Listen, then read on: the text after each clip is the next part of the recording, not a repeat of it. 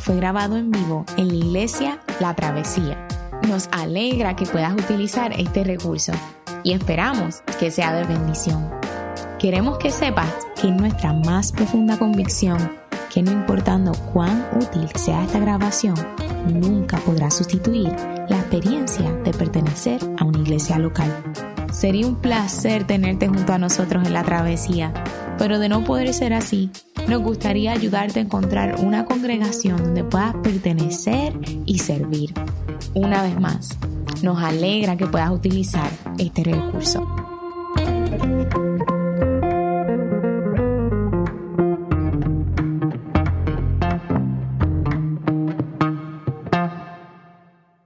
pasaje de esta mañana se encuentra en la primera carta a los Corintios, capítulo 11, versos del 17 al 34.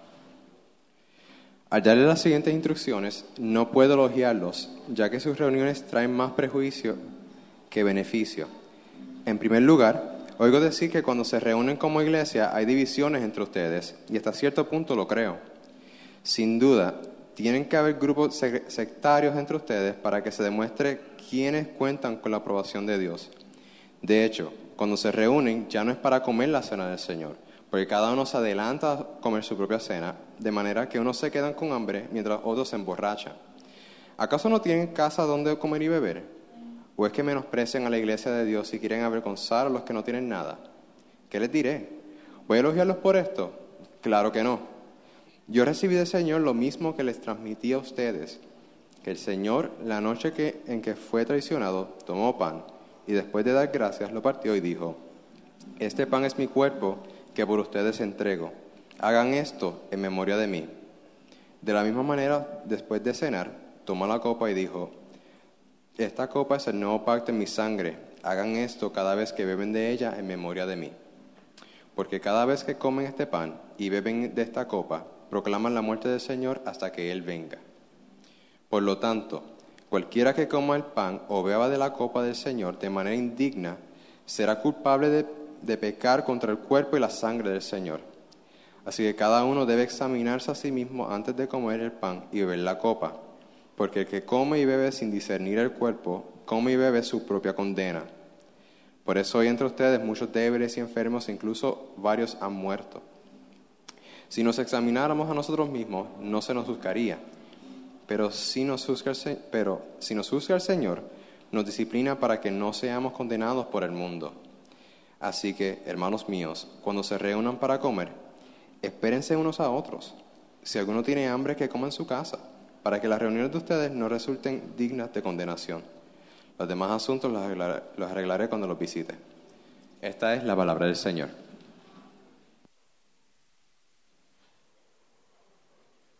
Nos encontramos en una serie de sermones en la primera carta a los Corintios que hemos llamado, una serie corta, eh, em, una gracia perfecta para gente imperfecta, para gente como tú y como yo. En esta carta a los Corintios el apóstol Pablo se dedica a traer respuesta a algunos asuntos pastorales que están tomando lugar en la iglesia de Corinto. La iglesia de Corinto es una iglesia que pica y muerde, es una iglesia que tiene un montón de situaciones eh, bien, bien interesantes eh, pasando entre ellos. La primera parte, parte de esa carta, el apóstol Pablo atiende algunos asuntos que algunos hermanos le han dado a conocer por medio de, informe oral digamos, eh, se han acercado a él y, le, han, comunicado algunas cosas que están pasando en la, en la iglesia de Corintios.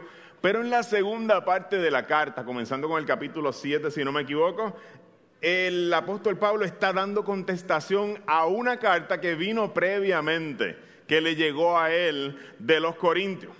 Y la semana pasada nosotros discutimos el primer asunto de esa carta. Y el primer asunto de esa carta tenía que ver con los asuntos de conciencia. Si usted recuerda, había un grupo que estaba comiendo carne sacrificada a los ídolos y otro grupo espantado por el asunto de comer carne sacrificada a los ídolos. Y el apóstol Pablo los llama a amar por encima de tener la razón en esos asuntos de conciencia.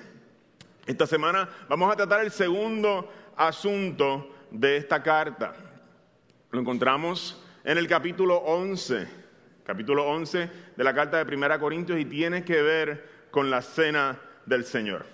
Un problema que nosotros vamos a encontrar en la iglesia de Corinto desde el principio hasta el final. Esto caracteriza casi toda la carta de los Corintios. Es que nosotros vemos que estos hermanos se dividen por cualquier cosa.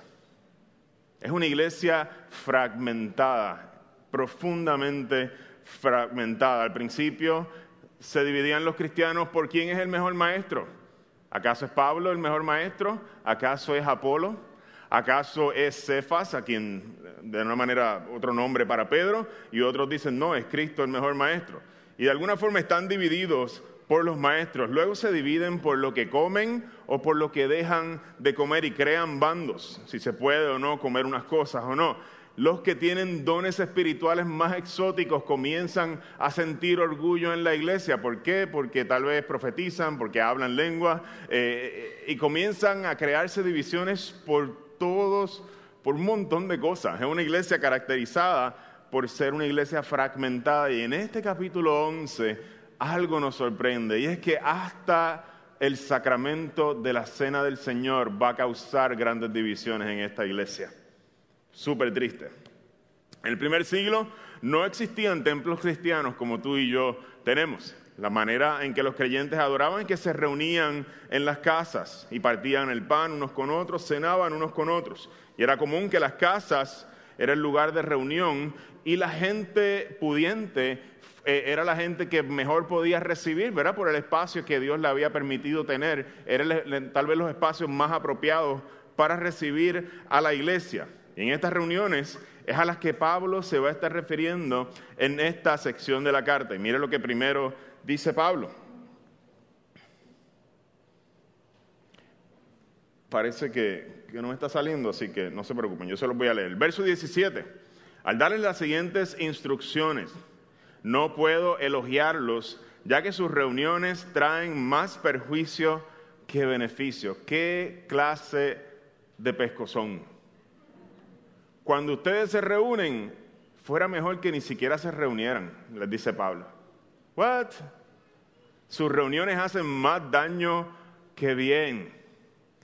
Es, un golpe muy fuerte. Ellos tal vez estaban esperando un elogio, ¿verdad? Porque le escriben, estamos reuniéndonos en las casas, en esa carta, y de momento lo que llega es un golpe seco en, en la cara. Sus reuniones hacen más mal que bien. ¿En qué consiste el daño que está siendo causado en estas reuniones. Inmediatamente el apóstol Pablo lo identifica en el verso 18, si usted lo tiene en sus boletines, dice, en primer lugar, oigo decir que cuando ustedes se reúnen como iglesia, cuando ustedes se reúnen a adorar, hay divisiones entre ustedes. ¿Y saben qué?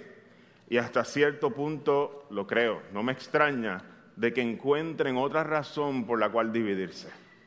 En el pasaje de hoy, vamos a estar considerando una de las divisiones más problemáticas que surge dentro de la iglesia. Y no solamente vamos a mirar el problema, sino que vamos a mirar cuál es el tratamiento para lidiar con ese problema. Son dos puntos en el sermón de hoy, son muy sencillos. ¿Cuál es el problema que tiene la iglesia de Corinto en este capítulo y cuál es el tratamiento que Pablo va a ofrecer para este problema? Primeramente, el problema de los corintios queda claro en el primer verso. Sus reuniones traen más perjuicio que beneficio, hacen más daño que bien. Será mejor que ni siquiera se reunieran. Hay algo que Pablo mira y él cuando mira la iglesia de Corinto, él dice, está fundamentalmente roto y se da a conocer cuando estos creyentes se reúnen. Ahí es donde se empieza a ver el problema de ellos y se empieza a hacer evidente. En otras palabras, cuando ustedes se reúnen, hay algo feíto que se hace evidente. Hay algo que no se ve tal vez de otra forma, pero cuando se reúnen, sale para afuera eh, eh, y empieza a oler mal. Y Pablo tiene problemas con eso. ¿A qué se refiere? ¿A qué problema se está refiriendo el apóstol? El verso 20 nos dice, eh, a qué problema se está refiriendo si usted lo tiene ahí en sus boletines. Dice, de hecho, cuando se reúnen, primer problema, ya no es para comer la cena del Señor. ¿Saben por qué? Porque cada uno de ustedes se adelanta a comer su propia cena. De manera que unos se quedan con hambre mientras otros se emborrachan. Cuando los cristianos se reunían a celebrar la cena del Señor en las casas, quedaba al descubierto las grandes diferencias sociales que habían entre ellos, se hacían evidentes. ¿En dónde se veían? Se veían muy fácil, se veía muy fácil. Unos tenían alimentos de mucha calidad y en gran abundancia, mientras otros tal vez no tenían nada para comer. Unos comían primero y se hartaban, como decimos en buen puertorriqueño, y hasta se emborrachaban, mientras que otros se tardaban y a veces no podían llegar a tiempo a las reuniones y se quedaban con hambre. Él dice, y todo esto se hace evidente en sus reuniones. Sus reuniones traen más perjuicio que beneficio. Hay algo feo en sus reuniones, dice Pablo, y se hace evidente. Conociendo o compartiendo un poquito del contexto de, de, este tiempo en la ciudad de Corinto en el primer siglo, era común que los cristianos se reunieran para comer en las casas como parte del servicio del domingo. Lo vemos en el libro de los Hechos, cuando empezamos a ver la iglesia eh, naciendo sus primeras reuniones, lo hacían de casa en casa. También hacían unos, compartir con comida que se llamaban agape o, compartir eh, de amor. Este tipo de reunión es la reunión a la que Pablo se está haciendo referencia aquí. ¿Por qué entonces Pablo dice que hay una gente que está llegando, pareciera que están llegando tarde a estas reuniones? Y es que en el primer siglo el día de adoración de los cristianos era un día de trabajo como cualquier otro. No había sido como nuestra cultura dado el día libre del domingo para que la gente fuera a adorar. Así que la gente pobre, la gente trabajadora o la gente que no, no es parte de la élite de ese tiempo tiene que trabajar el día de adoración y llegaban tarde algunos de ellos, tienen que preparar a sus niños, tienen que vestirlos, tienen que hacer todo el asunto, no tienen sirvientes que les ayuden, así que estas personas no solamente no tienen la misma calidad y cantidad en alimentos que las personas opulentas o las personas pudientes, sino que les da mucho más trabajo llegar al servicio porque tienen que trabajar y hacer un montón de otras cosas para poder llegar a este servicio. Así que los ricos en ese sentido tenían mucha flexibilidad en sus horarios, podían recibir a la gente en sus casas, mientras los pobres tenían que trabajar y cuidar de sus familias y hacer toda una clase de, tareas antes de poder llegar allí. Y no solo eso, sino que los ricos también podían traer alimentos de mejor calidad, como mencioné. Y para el momento en que los pobres llegaban a la iglesia, lo triste que pasaba es que se quedaban sin la mejor parte de la comida y en algunos momentos, dice Pablo, que se quedaban con hambre. Y esto resultaba humillante para muchos. Para Pablo él decía, esto es inconcebible. Por eso es que sus reuniones hacen más mal que bien. Le pregunta Pablo en el verso 22, ¿acaso ustedes no tienen casas donde comer y beber? ¿O es que menosprecian a la iglesia de Dios y quieren avergonzar a los que no tienen nada?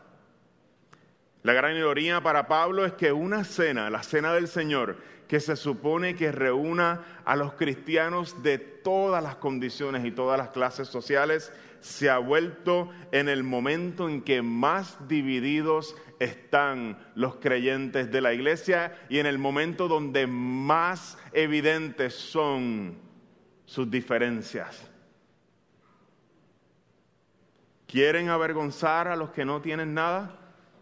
¿Qué les diré? Dice Pablo. ¿Voy a elogiarlos? Claro que no. Me acuerda la cita, estas palabras del doctor Martin Luther King, quien dijo en el movimiento de los derechos civiles del de los 1960 que el domingo de 11 a.m. a 12 del mediodía es la hora más segregada en los Estados Unidos. ¿Sabe por qué? Porque esa es precisamente la hora en que los cristianos están reunidos en sus iglesias. ¿Por qué es la hora más segregada? Porque muestra claramente las divisiones profundas que existían en la iglesia de Estados Unidos o existen, porque esa hora muestra la triste realidad de que blancos y negros, comprados por la sangre de Cristo, todavía adoran en lugares diferentes. Nuestras reuniones tienen la capacidad de revelarnos problemas que hay entre nosotros. Los corintios, su reunión en la Santa Cena revelaba las profundas divisiones sociales que habían entre ellos. ¿Y sabes cuál es lo triste? Que tal vez los pobres no se daban cuenta porque llevan tanto tiempo sintiéndose menos que ya ni siquiera sentían, porque es, es, el aire de la cultura, así se sienten ellos todo el tiempo menospreciados por una sociedad que los tiene abajo y en Estados Unidos que muestra las divisiones raciales cuando nos reunimos el domingo a adorar. Una pregunta que nosotros podemos considerar, y yo creo que es saludable que como iglesia nosotros la consideremos de manera recurrente, no solamente hoy porque está de moda, porque es cool, porque se dijo en el sermón, sino que es una pregunta que nosotros podemos hacernos de manera recurrente. ¿Qué problemas pudieran estar revelando las reuniones de la travesía? Cuando nosotros miramos y miramos alrededor, si nos damos la tarea de mirar qué problemas Dios pudiera estar revelando en la manera en que nosotros nos reunimos. ¿Qué cosas se hacen evidentes? Tal vez a primera vista, ¿verdad? Esta es mango bajito, fácil, eh, low hanging fruit. Tal vez algo que podemos ver de inmediato es que entre nosotros no hay nadie de la calle Duero, no hay nadie de la calle Damasco. Y tal vez ustedes se están preguntando, ¿dónde rayos es la calle Duero y la calle Damasco? Esas son las calles donde está ubicada la iglesia de la travesía. Tal vez de manera evidente el Señor muestra que nosotros no tenemos una conexión con nuestra comunidad y que no hay nadie de toda esta gente que vive aquí, que muchos van a la parroquia que está allá arribita, un párroco excelente, y no hay ninguno aquí. Nuestras reuniones tienen mucho que decirnos. No hay mucha gente tal vez del barrio en la travesía. ¿Por qué? Porque a lo mejor la travesía se siente como un aire intelectual, este, un poquito ¿verdad? sofisticado, fino, eso de la liturgia, eh, no, no me hace sentir cómodo, es muy formal la liturgia, todo eso, y a lo mejor es demasiado refinada la travesía para alguna gente o para que nos sintamos cómodos alguna gente que venimos del barrio. ¿Verdad? No estoy tratando de traer un guilt trip, los guilt trips no sirven para nada sino asuntos que pudiéramos considerar y decir, ¿cómo nosotros podemos ser una iglesia que alcance mejor a nuestra comunidad? ¿Cómo nosotros podemos eh, eh, hacernos preguntas que nos ayuden a alcanzar a la gente desde donde lleguen y de, de donde están? Hay cosas que Dios quiere revelar si nosotros observamos en medio de nuestras reuniones. Nuestras reuniones hablan y Dios nos puede comunicar por medio de ella. Tal vez salgan algunos, ¿verdad? De ustedes hoy de aquí con la inquietud de irse a evangelizar por la comunidad y con algún proyecto, ¿verdad? No, no estoy tirándole ahí, pero a aquellos que les guste el evangelismo, pues eh, a lo mejor Dios te está hablando. Este, quisiera transicionar a la siguiente parte del texto.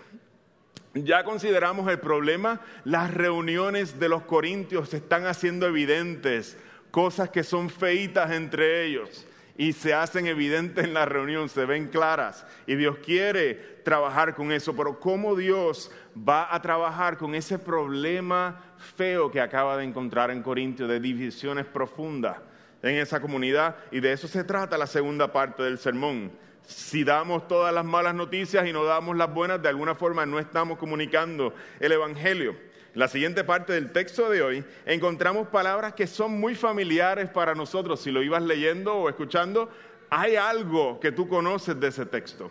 ¿Cómo Pablo va a lidiar con el problema de las divisiones en la iglesia? ¿Cuál es el tratamiento que va a aplicar Pablo para tan grave problema? Y la respuesta es, mis hermanos, la cena del Señor. No les va a decir, dejen de hacerla, sino les va a decir, esta es la manera en que ustedes deben de hacerla. Y vamos a ver cómo la cena del Señor es un acto número uno de comunión y qué significa eso. Son palabras de domingo que no utilizamos todo el tiempo. ¿Qué significa cuando le llamamos a este acto un acto de comunión y un acto de recordación o de memoria? Esos son los dos puntos que voy a tocar. La cena tiene mucho más, pero voy a enfatizar en esos dos en esta mañana. Lo primero que Pablo habla a los corintios en referencia a la cena del Señor, la, llama, la traba, referencia, ah, escribí algo mal aquí, perdónenme. un tratamiento para la división en la iglesia lo encontramos en el capítulo anterior. Ahora sí, lo voy a decir de nuevo porque lo escribí mal aquí, así que lo leí mal. Pablo comienza a trabajar con la cena del Señor desde el capítulo anterior, el capítulo 10. Vamos a ver si eso me sale aquí. No me están saliendo las notas que yo traje, pero anyway. En el capítulo anterior, Pablo comienza a trabajar las divisiones de la iglesia y comienza a hacer referencia a la cena del Señor, a este acto que nosotros vamos a, del cual vamos a participar hoy. Esta parte del sermón es tremenda oportunidad, hermanos míos, para que ustedes enriquezcan su apreciación y su entendimiento de lo que está pasando aquí en la cena del Señor. Yo recuerdo como si fuera ayer, el día en el seminario que a mí me explicaron la cena del Señor, mi corazón dijo, wow, jamás lo había entendido. Y ese es mi deseo para ti esta mañana. Yo tenía mucho miedo al acercarme a esta mesa, yo siempre enfatizaba el examinarnos y es importante, no había visto el amor de Dios que se derrama en este acto y cómo este amor puede transformarnos y de eso se trata la segunda parte del sermón. Para que cuando tú vengas puedas apreciar mejor la belleza de este sacramento de la iglesia.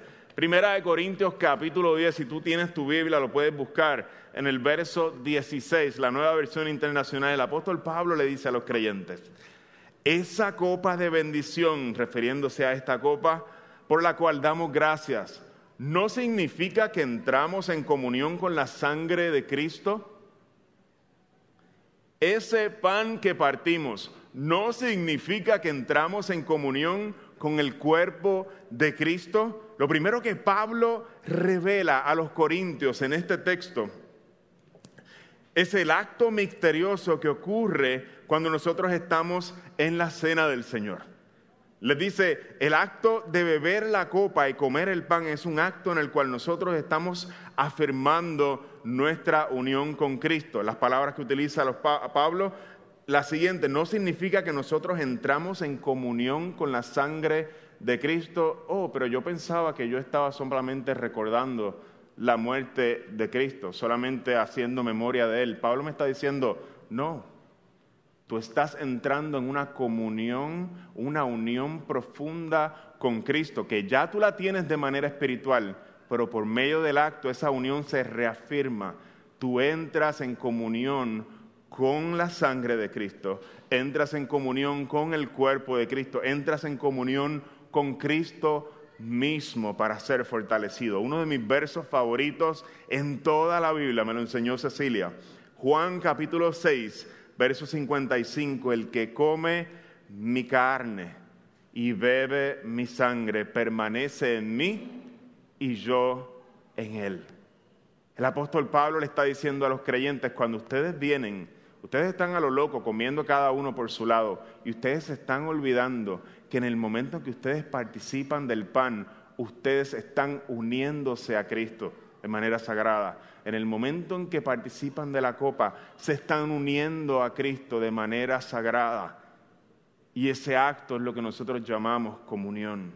Esto es una mesa donde la presencia de Dios se encuentra con los seres humanos para nutrirles y para mostrarles su gracia.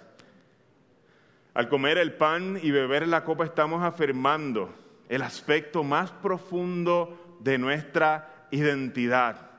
Nos estamos identificando completamente con Jesús. No lo diría alguien mejor que el apóstol Pablo.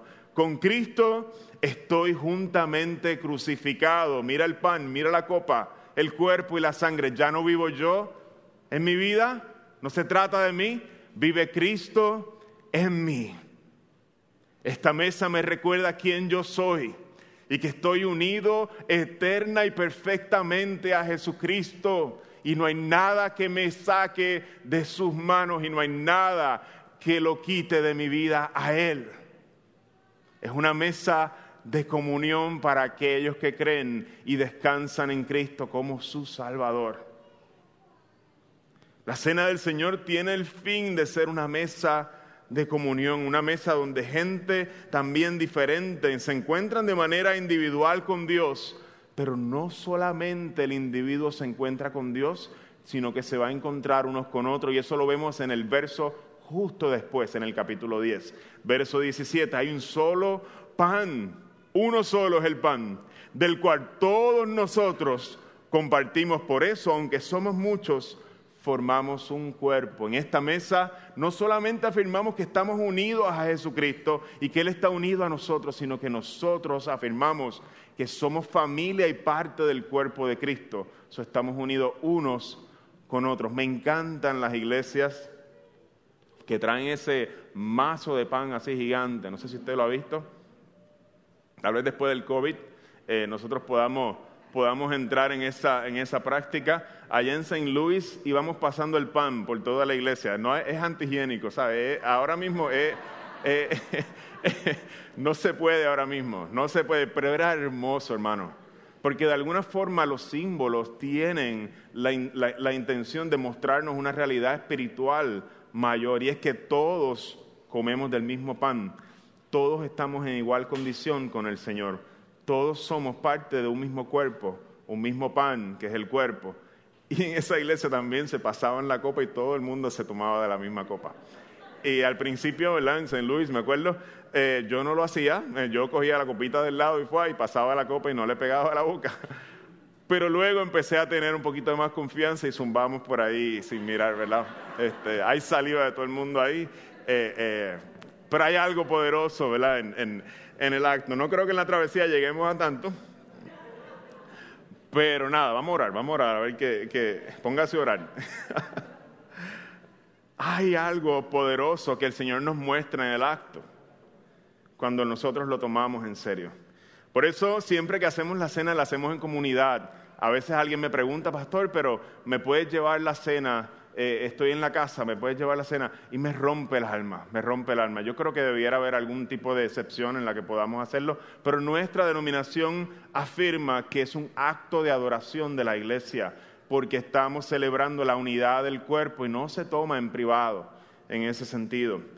Si usted mira el texto, el texto dice cuando nos reunamos, lo dice por lo menos tres o cuatro veces. En Primera de Corintios, una de las palabras que más se, se repite en todo ese texto, porque el acto es un acto para la reunión de los creyentes. Cuando vemos la cena, es importante venir en comunidad con nuestros hermanos y no practicarla como un ritual privado individual. Es un momento, familia, que tal vez tú no haces esto y les confieso que yo tampoco a veces eh, es un momento no solo de venir con Dios, a tener algo íntimo con Dios, es un momento también de mirar alrededor y hacernos la pregunta, ¿quiénes están en la mesa hoy? ¿Quiénes están en la mesa hoy? Como cuando tú invitas gente a comer a tu casa o está la familia comiendo, siempre es importante saber quiénes están en la mesa. Miramos alrededor, pero también miramos alrededor para mirar quiénes no están en la mesa y a quienes extrañamos hoy. La mesa es más rica cuando está todo el mundo. Y es un momento en el que nosotros, de hecho, esto es uno de los problemas de Corintio, que se adelantan a participar de la cena y no tienen conciencia de quienes están fuera de la mesa. Es, un problema que tiene Corintio serio. Ellos ven la cena como algo puramente individual y el Señor nos dice, no, en el momento de la cena es tanto importante quienes están en la mesa como pensar en quienes no están en la mesa hoy, quienes faltan, y es un buen momento de orar por ellos, es un buen momento de acercarnos como familia unos a otros. Es un momento de preguntarnos quién falta. Habrá que salir a buscarle quién se quedó con hambre. Y la cena del Señor no solamente tiene intención de ser un acto de comunión, sino un acto sagrado de recordación. El texto, versos 22 perdóname, 23, 24 y 25 se los voy a leer. Es tremendo. Yo recibí del Señor lo mismo que les transmití a ustedes. Que el Señor Jesús la noche en que fue traicionado tomó pan y después de dar gracias lo partió y dijo, este pan es mi cuerpo, que por ustedes entrego. Hagan esto en memoria de mí. De la misma manera, después de cenar, tomó la copa y dijo, esta copa es el nuevo pacto en mi sangre. Hagan esto cada vez que beban de ella en memoria de mí. Hay dos mandamientos importantes y los dos son los mismos.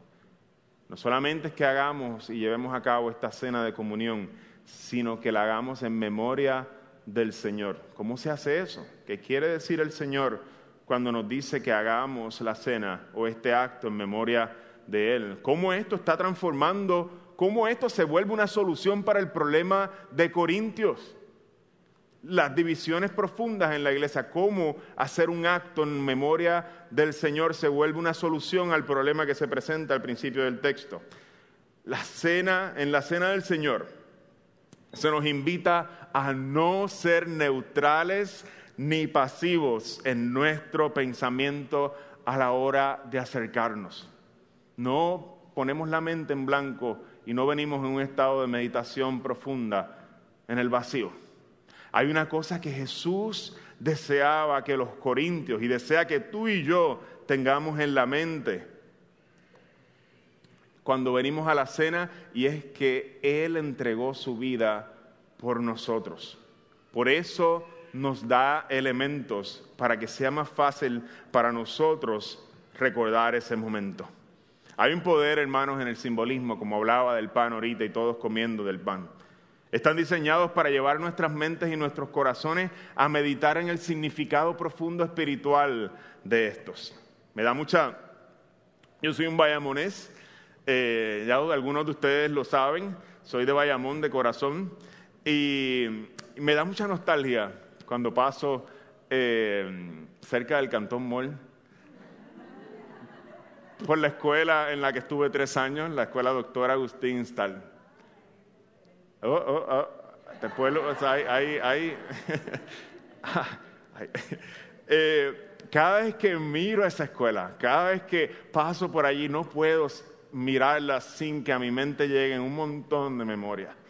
Un montón de memorias de los ratos buenos, de los ratos malos, de las clases, de la gente que conocí allí, que todavía no los encuentro en Facebook, que los he buscado por mucho tiempo y no los encuentro. Eh, mi mejor amigo es uno de esos. De hecho, si estás escuchando, Peter, te he buscado y no te he encontrado.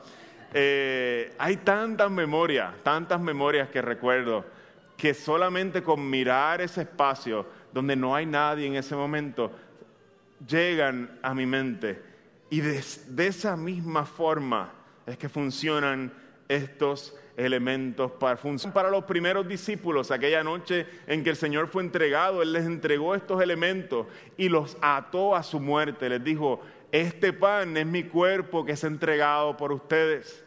Esta sangre, este vino es mi sangre que va a ser derramada por ustedes esos elementos van a quedar eternamente ligados en sus corazones y en sus memorias al acto de la cruz que ellos van a experimentar y ver el día próximo. Y así mismo funciona para nosotros. El Señor nos da el pan y nos da el vino para ayudarnos a recordar cuánto nos ama, para trasladarnos a nosotros en tiempo y espacio al momento en que Jesús entregó su vida en nuestro favor. Al acercarnos a la mesa del Señor, a la cena del Señor, Jesús nos invita a hacer memoria de Él por medio del pan y por medio de la copa.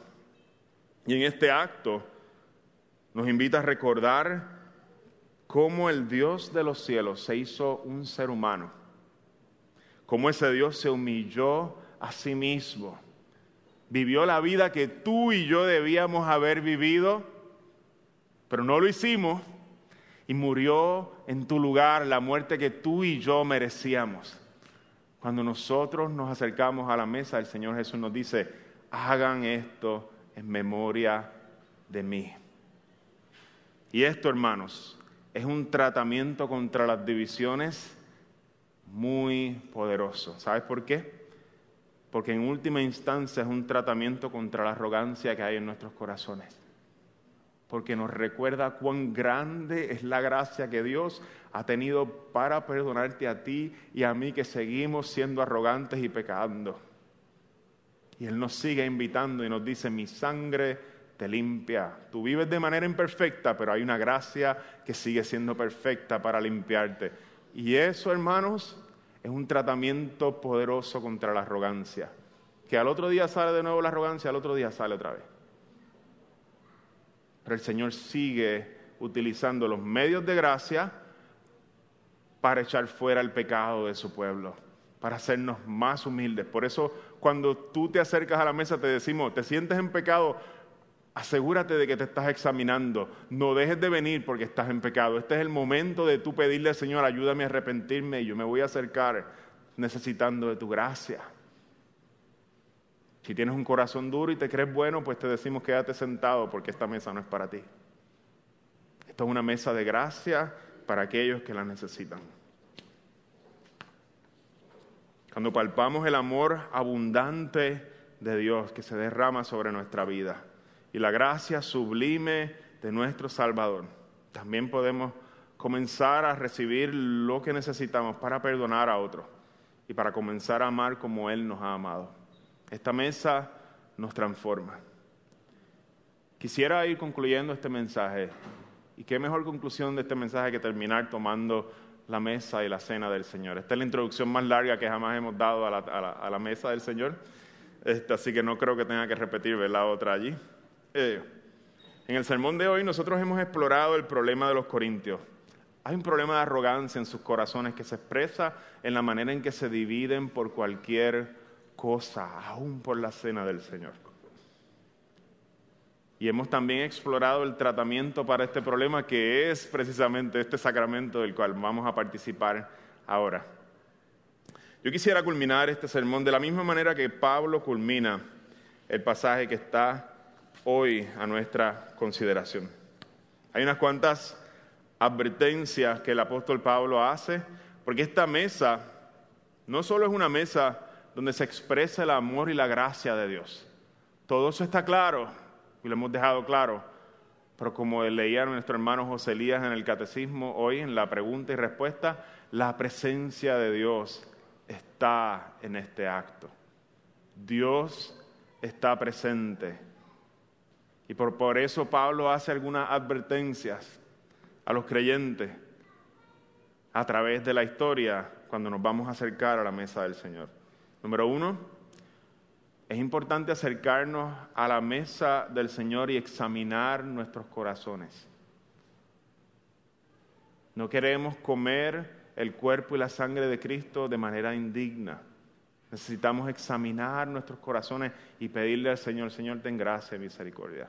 Ayúdame en mi caminar cristiano. No veo cosas buenas, veo cosas, algunas cosas que no quiero ver ahí.